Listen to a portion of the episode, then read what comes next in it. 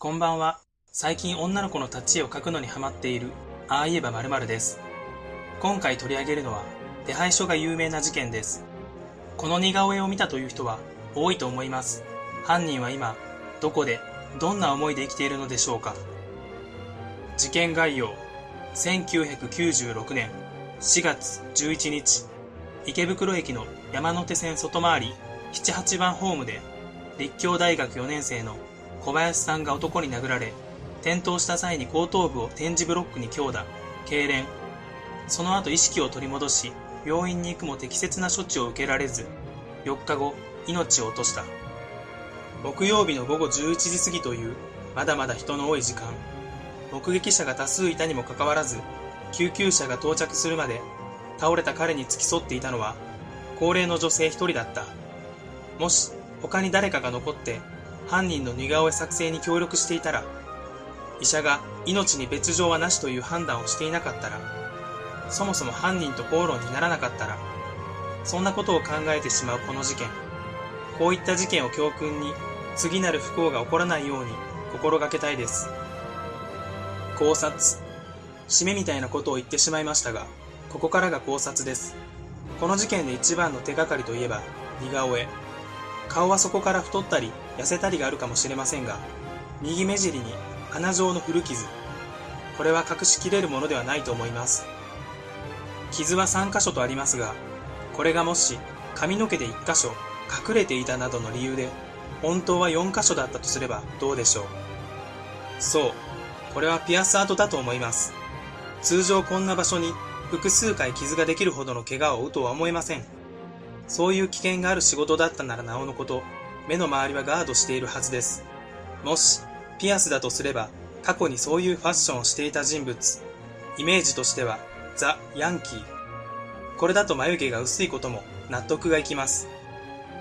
そして現在、手配書が出回っている中で、傷を晒して生きていけるでしょうかほとんどの人が傷を隠すことを考えると思います。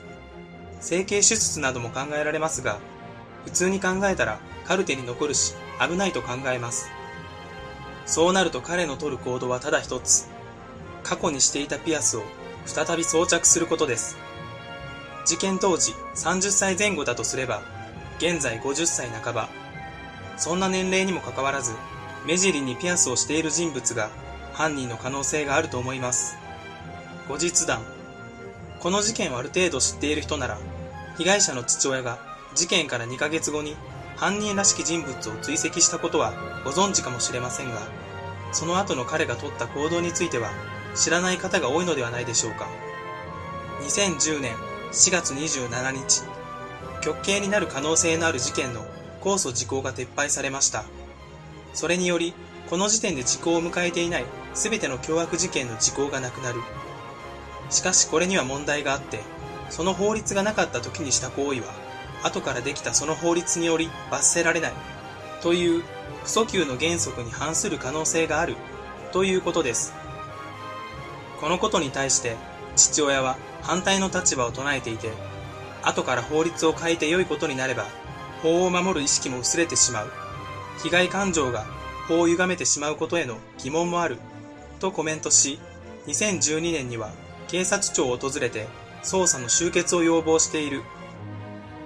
要望が通ったわけではありませんが、自分の被害感情で犯人を追い続けることよりも、次に起こるかもしれない事件を防ぐという考え、彼が下したこの決断はなかなかできることではないと思います。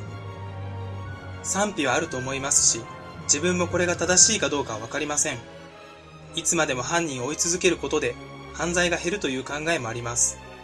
時効撤廃に反対することも、いつまでも犯人を追う姿勢も、どちらも共通するのは遺族の強い信念で尊重されるべきものだと思います。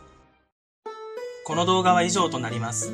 動画の内容や立ち絵の女の子がいいと思っていただけたら、高評価とチャンネル登録をお願いします。最後までご覧くださり、ありがとうございました。